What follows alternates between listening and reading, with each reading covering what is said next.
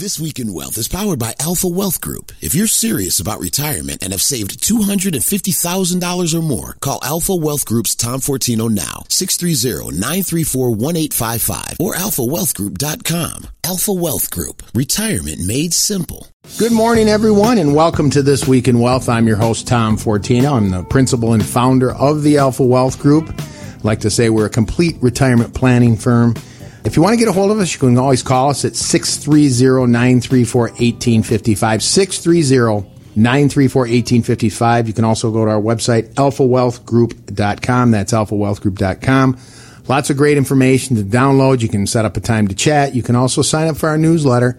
We send that out weekly with a lot of information. I'll probably reference that a little bit today. On today's show, boy, we have a lot to get into. In fact, we have a special guest, which I'm going to introduce in a minute. Uh, we're going to get into some of the, one of the five pieces. You know my mantra, five pillars, or my approach to retirement. Having income you can't outlive, having a tax plan, getting to tax-free certainly is a good thing, having a solid and smart investment plan, protecting the assets with an asset protection plan, and of course having the estate and legacy plan to control assets during your lifetime and then to your loved ones. So on today's show, we're going to focus on one of these five pieces. Again, I didn't want to lose sight, but we're going to really drill down into this estate planning aspect. I think it's a good time to do it. We're around people we love. Thanksgiving's coming up, believe it or not. But the important thing is I think this is a good time to talk about this idea of estate planning and legacy planning. We're going to talk about, uh, maybe touch upon some things about end-of-year planning, but let me get right into it. And I'm going to introduce our guest today, and you've heard me mention him before, the attorney. Now I don't have to say, according to the attorney, Frank Salerno, because he's right here. He's going to be able to talk about it. Frank Salerno is the uh, his group, Salerno Law Group. He does basically all of our estate planning. We've been working together for years, and he's also a C P A, so we can maybe even kind of talk about the tax implication, because that's certainly part of it as well. Well, welcome to the show, Frank. Glad to have you today. Oh, thanks, Tom. Thanks for having me here today. I appreciate uh, you, you inviting me. So we're going to do a deep dive. So we're going to we're going to challenge you on a few things. I just thought we would start with this. In fact, we were having this conversation before, and there was an interesting article. It said fifty-four percent of those surveyed by Gallup said they didn't have a will in twenty-one. I think even you were surprised.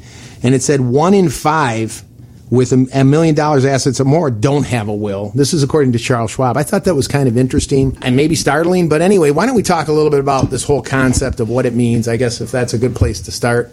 We talk about estate planning. Yeah, that, that's perfect. You know, and yeah, that number does seem high to me. I know there are a lot of people, and we encounter people every day who say, I, I've, I don't have a will, I have no estate plan, I, I've got to get something put together. But that number seems higher than I would have thought it would have been. But there's always those misconceptions in estate planning. You know, a couple of the misconceptions are, are my assets high enough? Do I do I have enough net worth to require an estate plan? That's really the first misconception, is people think that estate planning is you have to reach a certain asset level before you need estate planning.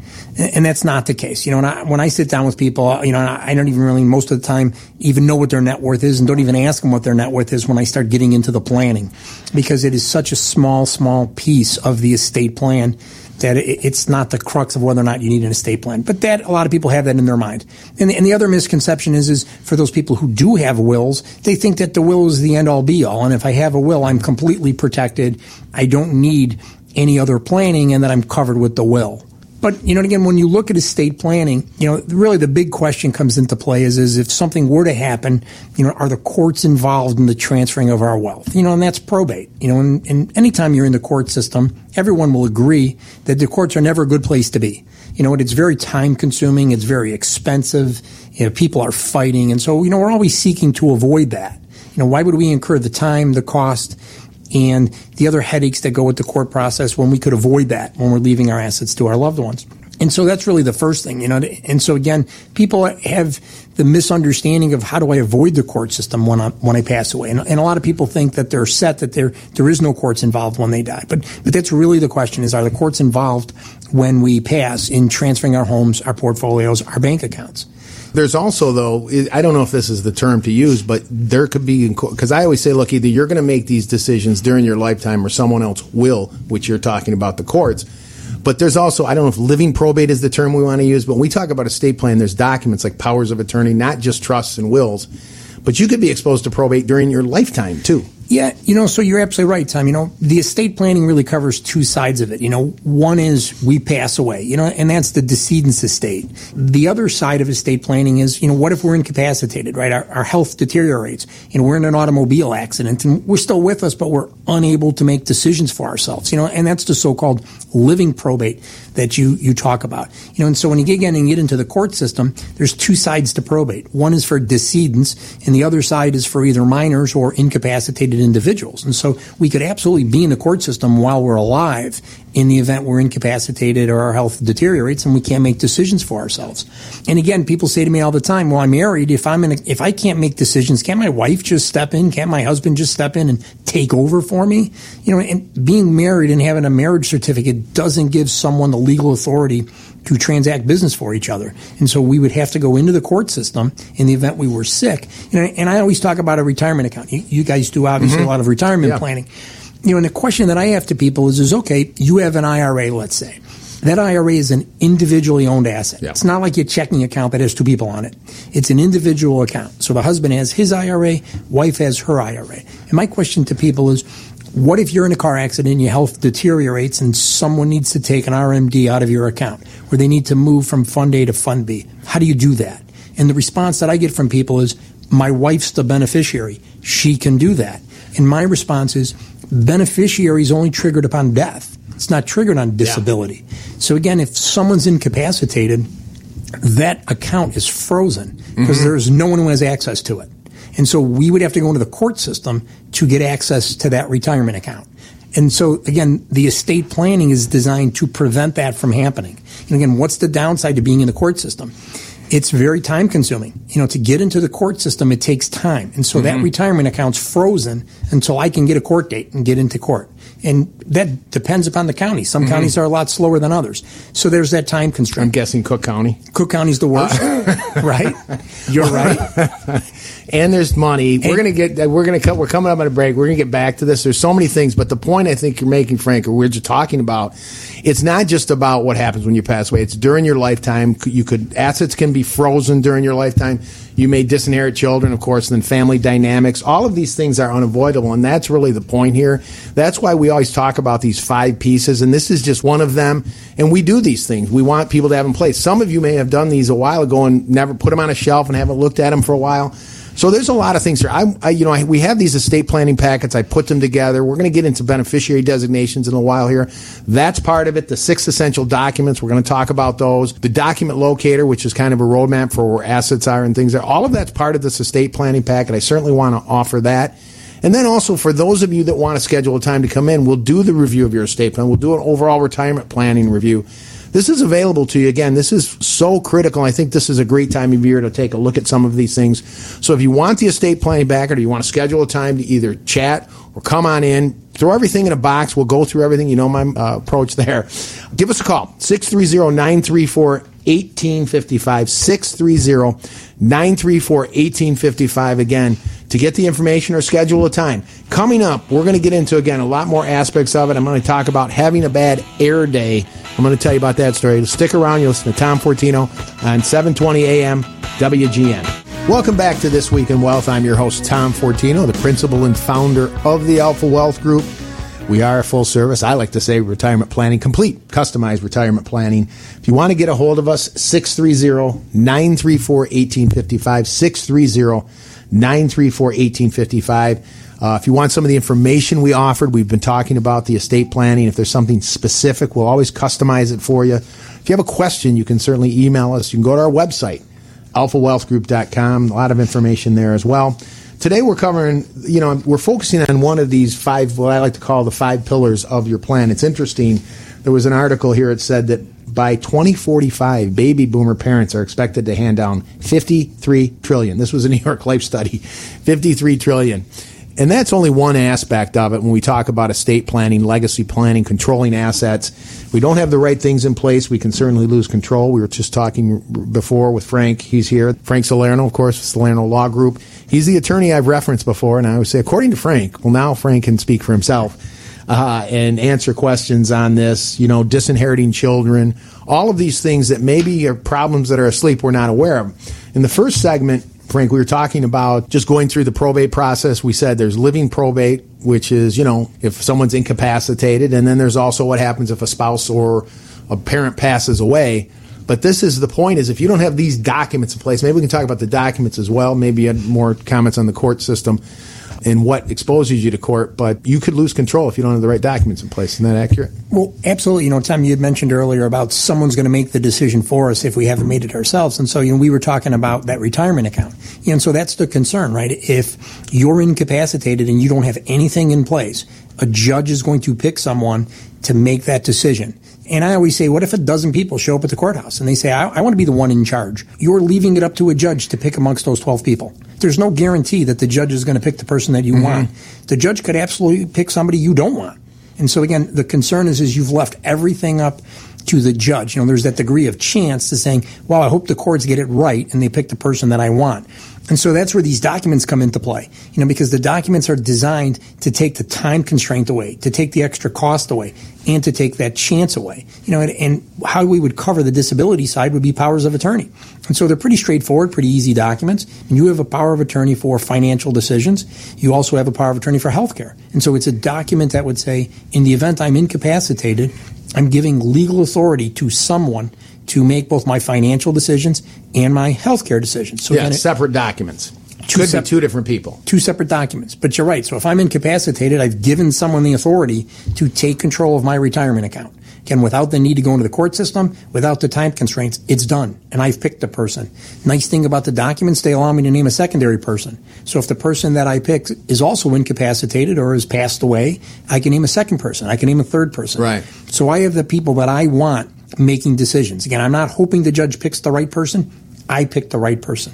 You know, so again, in, in dealing with that living probate, we avoid that yeah. with the power of attorney for property, power of attorney for healthcare. Document. And you have a backup to a backup, as I like to say. Your spouse, typically it's pretty common, spouse first, children second, if they're adults, of course. And maybe, you know, first child, second child, whatever order you do it. But you may have three people listed in order in succession. So that way, you know, if you just don't have one person, that person passed away, all of a sudden this document is void. I mean, it doesn't work. There's nobody listed. So that's one of the points I would say here for people that have these documents. When was the last time you looked at them? Who are your successor trustees? Who are your powers of attorney? The other thing I guess we can talk about now is beyond just the living probate. Of course, we talk about trusts because, you know, that's what I was saying, where there's a will, there's a probate, right? Wills go to probate. So when we talk about trusts and titling of assets, this is critical too. Well, you're right. And so, again, that's that other misconception in estate planning is what does a will actually do? And people always say, I don't understand. Why would I need a trust? Why would I need a will? What's the difference between the two? In a lot of circumstances, they're doing similar things. They're just doing it drastically different. You know, and, and drastically different means one's good and one's less than good. You know, but again, it gets back to that probate. And the misconception is, is, well, I don't have to go through the court system when I pass away because I have a will. And the will is the document that's avoiding the court system. And so, again, people think if, if I don't have a will, well, that's where the courts come into play. And if I have a will, I've avoided the courts. And that's, unfortunately, it's not how it works. And so whether or not a house, a bank account, a portfolio, even a retirement account for that matter, has to go through the court system when we pass is not controlled by do I have a will. It's controlled by titling. And, and the question is, is there a living owner on title to my house, my bank accounts, my retirement accounts, everything that I own? Is there a living owner on title when I die? And if the answer is yes, then those assets are outside the court system because they go automatically to the living owner. If, in fact, the question or the answer is no, there's no living owner, those assets have to go through the court system, and the courts are going to determine who the owners are.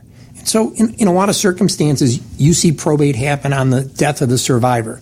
You know, and I sit down with kids and they say, you know, mom is the survivor's passed away. And I say, we have to go through the court system. And they say, we don't understand. We know that when dad died, we didn't have to go through the court system. Why do we have to go through the court system now that mom dies?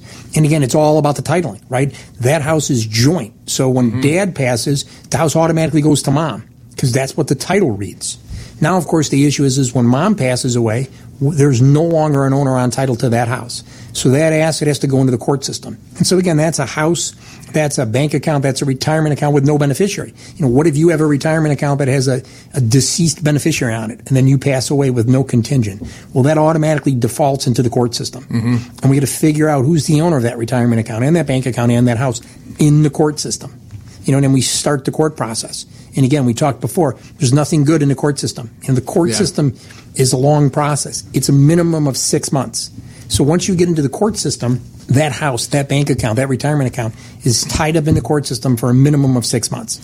Yeah, I was going to say that's why titling is so important, because if you have a joint titled asset, that's why when I send out these asset organizers and you hear me beat the table on, always on, hey, you got to be organized. You know, you may have a trust, but if your assets aren't titled to the trust, they're not in the trust. And so that's why when I send these organizers, in fact, I'll send that too, because if you fill it out, and I, you can download it and fill it in. It's like, what is your asset? How is it titled? If you have a trust and your bank account says John and Jean Smith, it's not in your trust. And so this is critical, which means, again, as Frank is talking about, it's exposed to probate, which now we go start this process. And these are things that are avoidable. There's so many pieces to this, and I think this is why this is so critical. And everybody's situation is unique. So, again, I'll offer that packet, the estate planning packet, with the organizers and the locators. In addition to that, as I said, if you really want to dig into this and take a look at it, and I think this is a great time of year, give us a call. We'll schedule a time. We'll go through this with you. Bring in your documents if you've done them, and we'll look at them. We'll review them. You're going to know what you have. This is important stuff. So, again, give us a call, six three zero, nine three four, one eight five five, six three zero, nine three four, one eight five five if you want this information, or if you want to schedule a time to actually go through or start the estate plan if you've been putting it off. Coming up, we have so much more to get into because there's just so much that's involved in this. We want to get into beneficiary designations, taxes as they relate to this as well. Stick around. You'll see Tom Fortino here on seven twenty a.m. W G N. Welcome back to This Week in Wealth. I'm your host, Tom Fortino. I'm the principal and founder of the Alpha Wealth Group. If you want to give us a call, you can always call us at six three zero, nine three four, one eight five five. six three zero, nine three four, one eight five five. You can go to our website, alpha wealth group dot com, alpha wealth group dot com, to get information, download reports, even if you want to schedule a time to chat about some of the things we're talking about that are specific to your situation. Today we're covering, as I said, one of those five pillars of your plan, and that's that, in no particular order, but it's estate and legacy planning. You know, this is maybe one of the most personal aspects. It probably is. We always want to make sure you have income you can't outlive. We want to make sure, or try to make sure, I should say, you know, you're minimizing taxes. We're going to get into that in a little bit because, of course, taxes come into play on estates. All of those parts of having a smart investment plan, but then controlling the assets during your lifetime and down to your children and grandchildren in the most efficient manner. That is so critical because I always say they control your assets or flow through these documents. This is why this stuff is so important. We have Frank Salerno in here today, the attorney of Salerno Law Group. And we're covering this area. I just wanted to really take a kind of a deeper dive, and we still can't cover it all. But we've talked a little bit about the court system, how you can be exposed to these things, the documents you should have in place. Of course, certainly you don't want to disinherit children or lose control of assets, have them frozen. I mean, all of these things are possible. And uh, it's just, this is a time to either put something in place, one of two things. Either you don't have an estate plan, you need to put these things in place. And then if, if you do, it maybe is a time to review things and make sure your wishes are how you originally set these up. I think we can go back into, Frank, last time we were talking about the trusts and the titling. You know, if someone was joint titled on a home, a spouse, yes, at the first death it goes to the surviving spouse, but then what happens at the second death? And then what happens if there's a common accident? And again, that's an issue. So this is where trusts come into play. And I sometimes say, and you can correct me, so get me the attorney here. Uh, one comment I'll make is, you know, if your estate is one hundred thousand dollars or more, as you said, or have real property, you would ex- be exposed to probate in Illinois. I think you're right. You've said that. Yes. And then also having a trust is really comes back to, it's really a title. I mean, was that a fair statement to say it's really a title? It, it is a title. You know, and, and again, when you look at a will and a trust, I mean, you could sign one, both of them today. You know, your trust is valid and effective today. Your will, on the other hand, is valid, but it's not effective yet. Why isn't it effective? Well, it's a last will and testament. Mm-hmm. It's not going to become effective until you pass away. And so yeah. given the fact that your trust is effective today, it is a titling. It's a document that exists.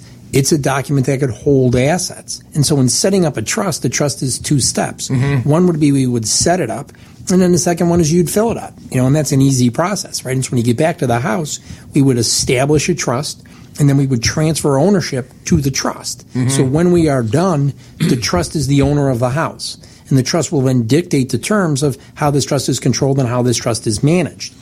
And, you know, when you're dealing with a husband and a wife, and you could set a trust up for the survivor or for a non-married person, the trust has language in it that would say, how is this trust administered while I am alive? And mm-hmm. so, again, if it was a couple, let's say, that trust would have three parts to it. You know, and that trust would say, hey, what happens while the husband and the wife are alive? And the trust would say they are the co-trustees and they are the co-beneficiaries of yep. this trust. So if they say, hey, we want to move, we want to sell the house, we want to access some of the assets that are in the trust, they're in complete control. They could do whatever they want to do. And they're the yeah. beneficiaries. So again, they're the trustees, they're the beneficiaries. So again, with that house, they would sell the house. All of the proceeds are theirs, just like they sit as a joint owner. Yeah. The second part of the trust would say, hey, what happens if one of us passes? The trust will continue on with the survivor as the sole trustee and the survivor as the sole beneficiary. So the survivor says, no, I want to downsize, I, I want to travel. They can sell the property, they could access all of the money. Again, just how they were when it was joint. It was the two of them, then it became the one of them. And so that really doesn't change anything. It's the third part of the trust that's really helping us out, and it's avoiding the court system. Because the third part says, what happens when the survivor dies? Well, that trust continues on after the death of the survivor with a new trustee and a new beneficiary. So say hypothetically there's three kids. We say, oh, the oldest becomes the trustee. You could name anyone as a trustee, mind you. I'm just talking in an example. You could say the oldest is now the trustee. They're going to sell the house, and they're going to distribute the proceeds amongst all of the children. That's in the trust. The nice thing about it, though, is, is you go back to that initial question. Remember, the initial question is, on the death of mm-hmm. the survivor, is there a living owner entitled to this house? The answer is now yes. That's your trust. Mm-hmm. As you said, it exists. Yeah. It's a titling vehicle. The trust exists. Therefore, that house is no longer in the court system. So the trust is the vehicle that will keep that house, that bank account, that yeah. portfolio, that retirement account out of the court system. And so, again, people say, what's the difference between a will and a trust? And it is just that. A yeah. will is a document that controls in the court system. A trust is the document that takes us out of the court system. So they could be doing the same thing. They're just yeah. doing it very, very differently. The will says, hey, we're going to give these kids the house after six months, usually longer, and after a whole bunch of money is spent and, and we deal with creditors system. And all this other stuff. The trust says, we're going to leave that house to the kids. There's no six-month waiting period. There's no added costs. There's totally no creditors private. Involved. It's totally private. Yeah, that's the way. And then there's also with trust, we, we're going to get into this in the next segment about preserving your exemption and estate taxes. Mm-hmm. There's also a level of estate tax, and we're going to talk about in the state of Illinois. We want to get into that because, there, of course, there's tax implications on there's income potential income tax, certainly on retirement accounts, potential estate tax. There's even capital gains tax if assets are titled improperly. We're going to talk about all that. I mean, this is powerful stuff as far as, I mean, it's so fundamental to your plan. I, to me, it's it's like you got you got to have this in place. There's almost no excuse. So I'm going to offer that packet again. It gets into the, you know, I guess because we can't get into everything, the titling, the documents, what I call the six essential documents, even personal directives and personal property memorandums. You know, where do you want the baseball card collection, the wedding ring to go to? These are important decisions, too. So that's part of it. And then also um, the asset organizers. And, uh, again, you fall into two camps maybe if you haven't done this stuff or you're, you say there's some blind spots here. I haven't. This is an opportunity to do some things. Or you, you, you have them in place and you haven't looked at them in a long time. You got to dust them off. This is a good time to look at it and make sure, hey, I'm, is everything titled to my trust? Is everything tied to my trust? Are my beneficiary designations set up properly? We're going to talk about that, too. That's another very critical thing as far as setting up beneficiaries for assets that are not in the trust. So if you want this information, I call it the estate complete estate planning packet. Or, as I'm going to say, if you really wanted to, a personal customized review of your overall plan, including the estate planning. You know, Frank's going to help out here. He always does. He's part of it.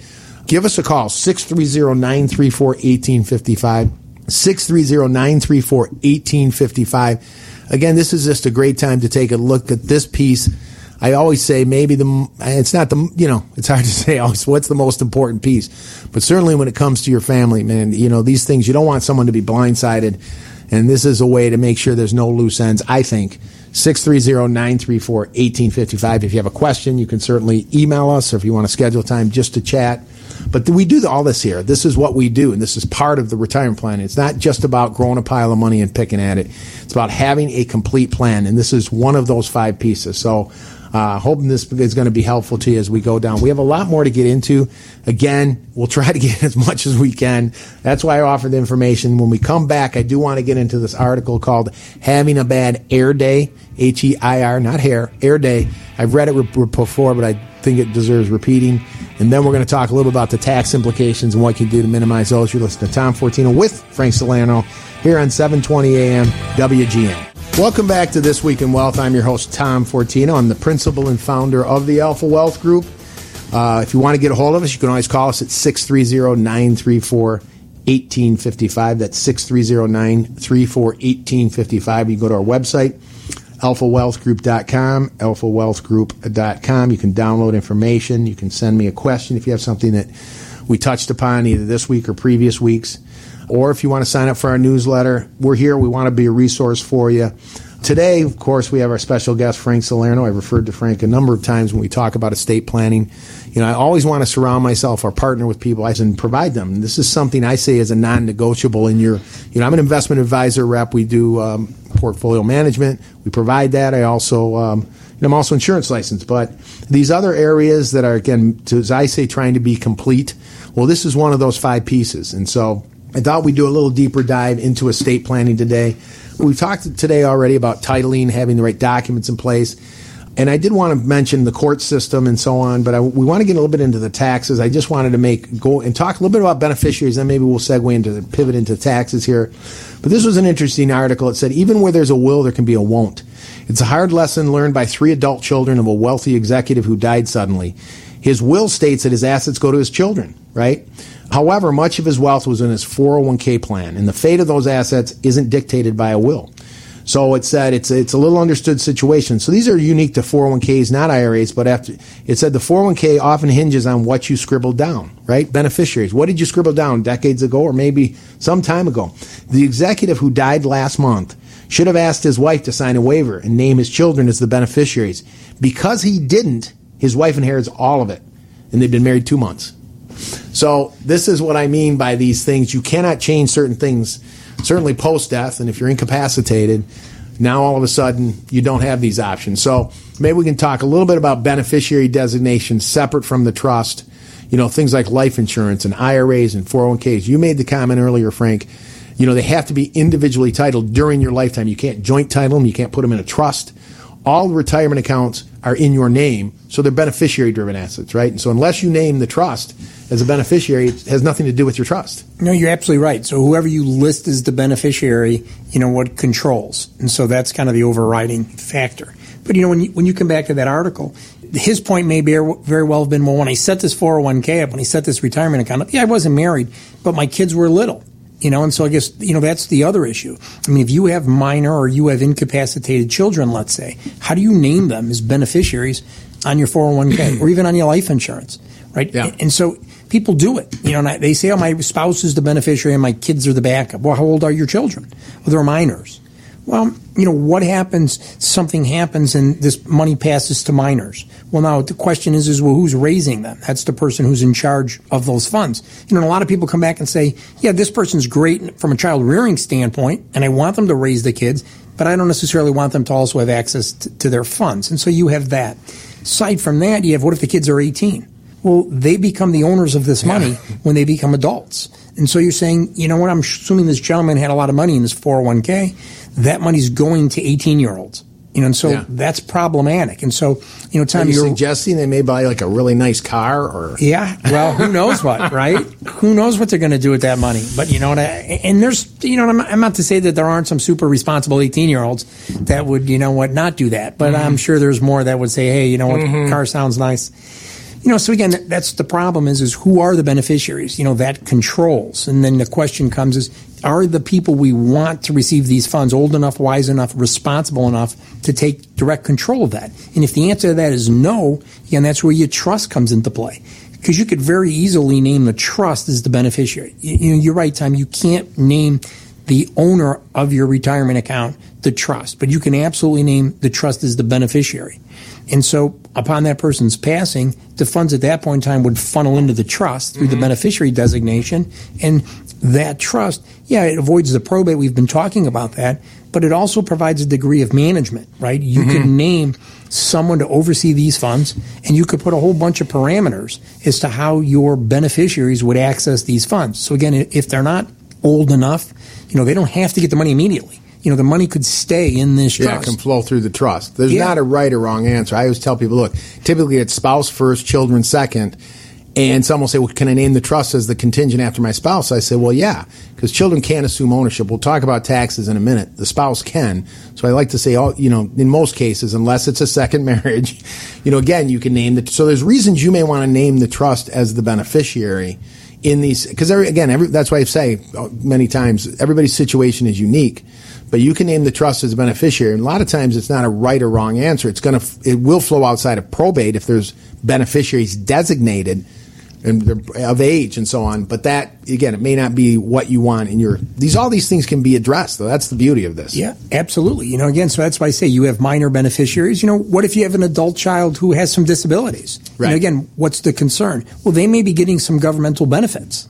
Well, if they directly inherit your retirement account, they could lose their benefits. Right. And so we want to safeguard those assets so that that doesn't happen. And again, a trust is a great way to do that. Yeah, you know, I'll, we only have a lot, we don't have a lot of time, but I want to get into one other aspect here, and we'll try to just touch upon some of these things because there's a tax implication.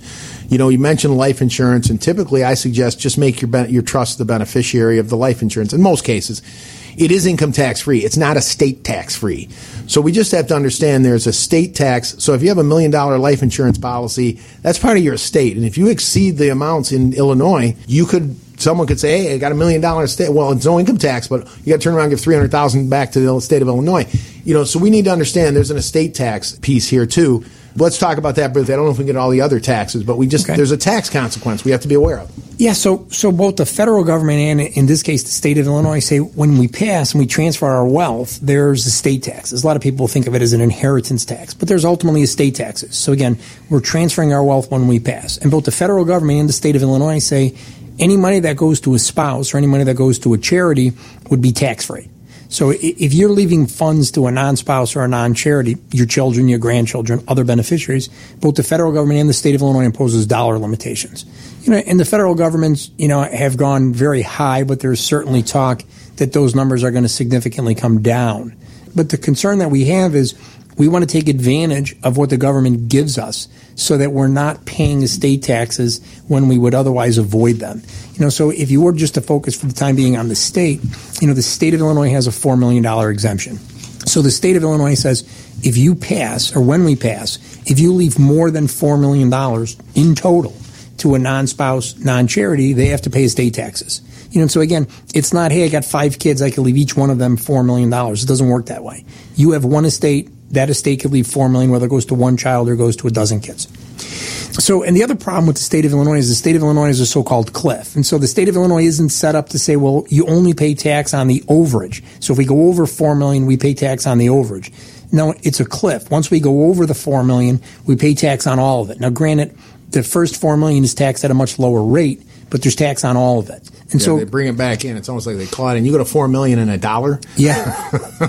You know, so again, it's, it's not funny, but it's unbelievable. Yeah. So, so again, what's the concern? You know, and again, I, I get it. The numbers are high, so it doesn't impact everyone. But again, we don't. We want to be positioned so that if we are in that situation, again, we're not paying more in taxes than we have to. And the concern, of course, is as a couple, it's four million for a husband, four million for a wife. But but the problem that the government has is, and any money in, that goes from a husband to a wife is tax-free. And so the concern, of course, is if we have everything joint, you have a so-called honey, I love you, will, husband dies, leaves everything to the wife. Well, the wife has all of the mm-hmm. assets. If the wife has gone over one exemption, they only have a four million dollars exemption. So having everything joint would result in estate taxes when we get over four million dollars. Having it properly titled and having a mm-hmm. trust in play would provide there be no estate taxes until we get over the eight million dollars. Yeah, unfortunately, we don't have a lot more time to get into this, and I, maybe we'll, we'll, we're going to have Frank back. But the point is, the trust not only serve the purpose of avoiding probate if everything's done properly, they're private, they flow the way you want, and so on, but they preserve the exemption at the first death. I think that's Frank was getting to. So now you have four million dollars per person, and it gets to leave them a little better than that. But the point is, this is why this stuff, you see why it's so important. It's not just about controlling assets. It's not just, it's about minimizing taxes, all of these things. I mean, you've worked so hard, done these things during your lifetime. And then, you know, you, to get exposed to this stuff, it's really, it's really, uh, it's a shame. And I, I don't ever want to see that, of course. We don't want to see that. But let me do this again. I want to make this offer one more time. If you want the estate planning packet, it's got the information on bulletproofing your beneficiaries, asset titling, the six essential documents, the asset organizer.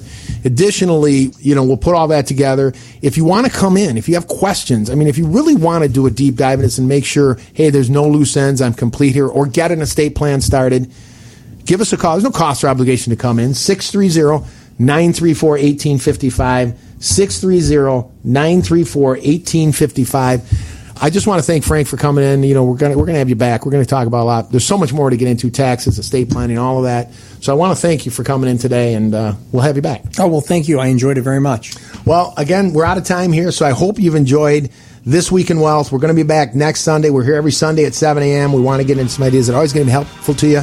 I'm Tom Fortino for, again, This Week in Wealth on seven twenty W G N. Tom Fortino is an investment advisor representative of Retirement Wealth Advisors, L L C, an S E C-registered advisor. Alpha Wealth Group, W G N, and R W A are not affiliated. Exposure to ideas and financial vehicles discussed should not be considered investment advice or recommendation to buy or sell any financial vehicle. This information should not be considered tax or legal advice. Individuals should consult with professionals specialized in fields of tax, legal, accounting, or investments regarding the applicability of this information for their situation. Past performance is not a guarantee of future results. Investments will fluctuate, and when redeemed, may be worth more or less than when originally invested. Any comments regarding safe and secure investments and guaranteed income streams refer only to fixed insurance products. They do not refer in any way to securities or investment advisory products. Fixed insurance and annuity product guarantees are subject to the claims paying ability of the issuing company and are not offered by Retirement Wealth Advisors. Insurance and annuities offered through Alpha Wealth Group, licensed in Illinois. Tom Fortino and Alpha Wealth Group are not affiliated with or endorsed by the Social Security Administration or any other government agency.